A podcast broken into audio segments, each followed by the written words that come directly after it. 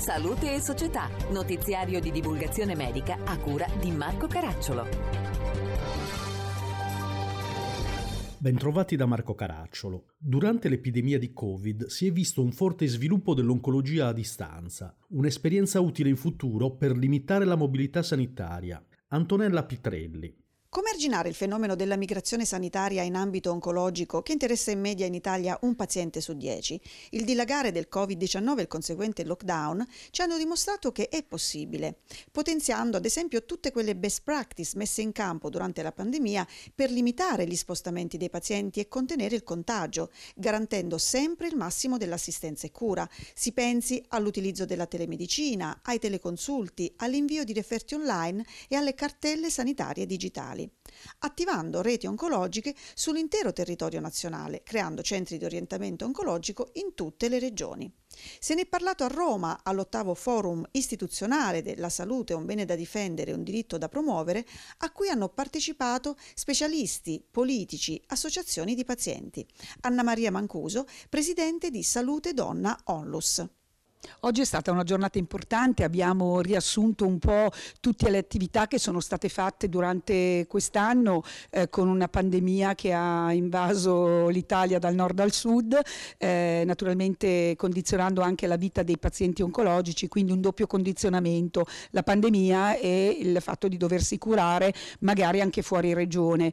Eh, oggi è stato presentato quello che i medici, le associazioni e un po' le istituzioni hanno fatto per per aiutare a migliorare la vita di questi pazienti che comunque dovevano migrare per farsi curare. Abbiamo eh, capito che è nata una rete spontanea tra gli specialisti e quindi i pazienti sono stati curati nelle regioni di appartenenza nonostante magari avevano fatto un inizio di, eh, di cura fuori regione e quindi sono nate queste reti spontanee che speriamo diventino poi davvero un metodo definitivo con le reti oncologiche oncologiche, perché il problema vero è che se ci fossero state le reti oncologiche attive in tutta Italia, probabilmente sarebbero stati meno problemi per i pazienti oncologici. Ci auguriamo che questa esperienza possa veramente poi alla fine ehm, dare lo spunto e lo stimolo per costituire le reti oncologiche in tutta Italia. Il punto di vista medico nelle parole dell'oncologo Pierpaolo Correale.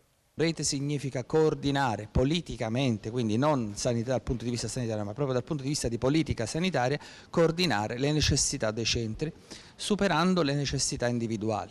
Se noi facciamo questo non ci sarà più bisogno delle fughe. Un altro aspetto fondamentale potrebbe quello, quello di, essere, di, utilizzare moltissimo il partenariato, cercare di implementare con il privato, far entrare il privato negli ospedali per supportare là dove ci sono le grosse carenze, per esempio le sale operatorie innovative, le chirurgie innovative. E questo si può fare in un concetto di, eh, sanità, di eh, politica moderna. Durante l'evento sono stati consegnati i riconoscimenti del Cancer Policy Award, dedicati a chi nelle istituzioni nazionali e regionali si è impegnato a tutela dei pazienti oncologici.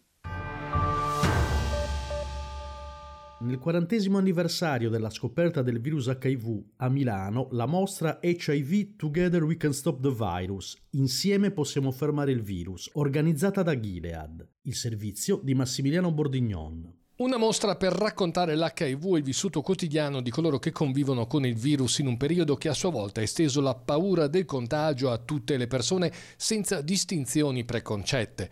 Nel quarantesimo anniversario della scoperta dell'HIV è stata presentata la campagna HIV Together We Can Stop the Virus, ideata da Gilead, una serie di opere visibili anche in realtà aumentata tramite una speciale app il tutto frutto della collaborazione fra i rappresentanti di 10 associazioni di pazienti e un gruppo di giovani artisti vincitori di una speciale Call for Artist, uno dei quali, Giulia Torino, racconta lo spirito della propria opera, Love You. Volevo parlare eh, del tema, che è il tema dell'HIV, ma in un modo che fosse più eh, basato sulle relazioni e quindi dell'amore che può andare avanti e delle relazioni interpersonali che possono andare avanti nonostante la malattia grazie appunto alle terapie.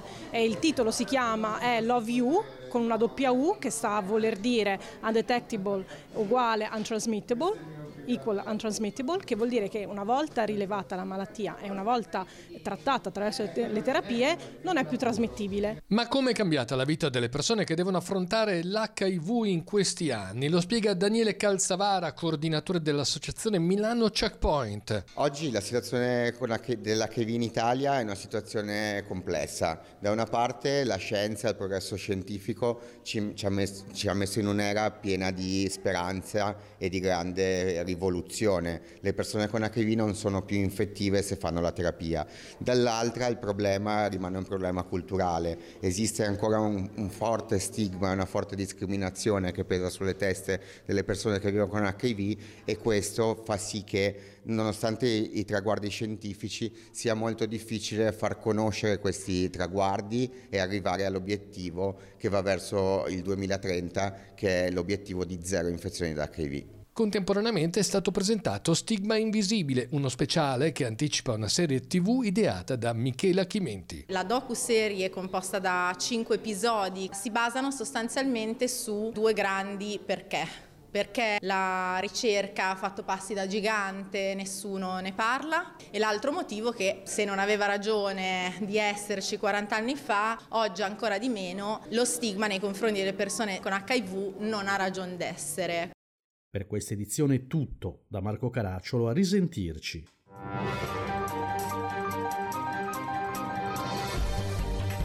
Abbiamo trasmesso Salute e Società, notiziario di divulgazione medica a cura di Marco Caracciolo.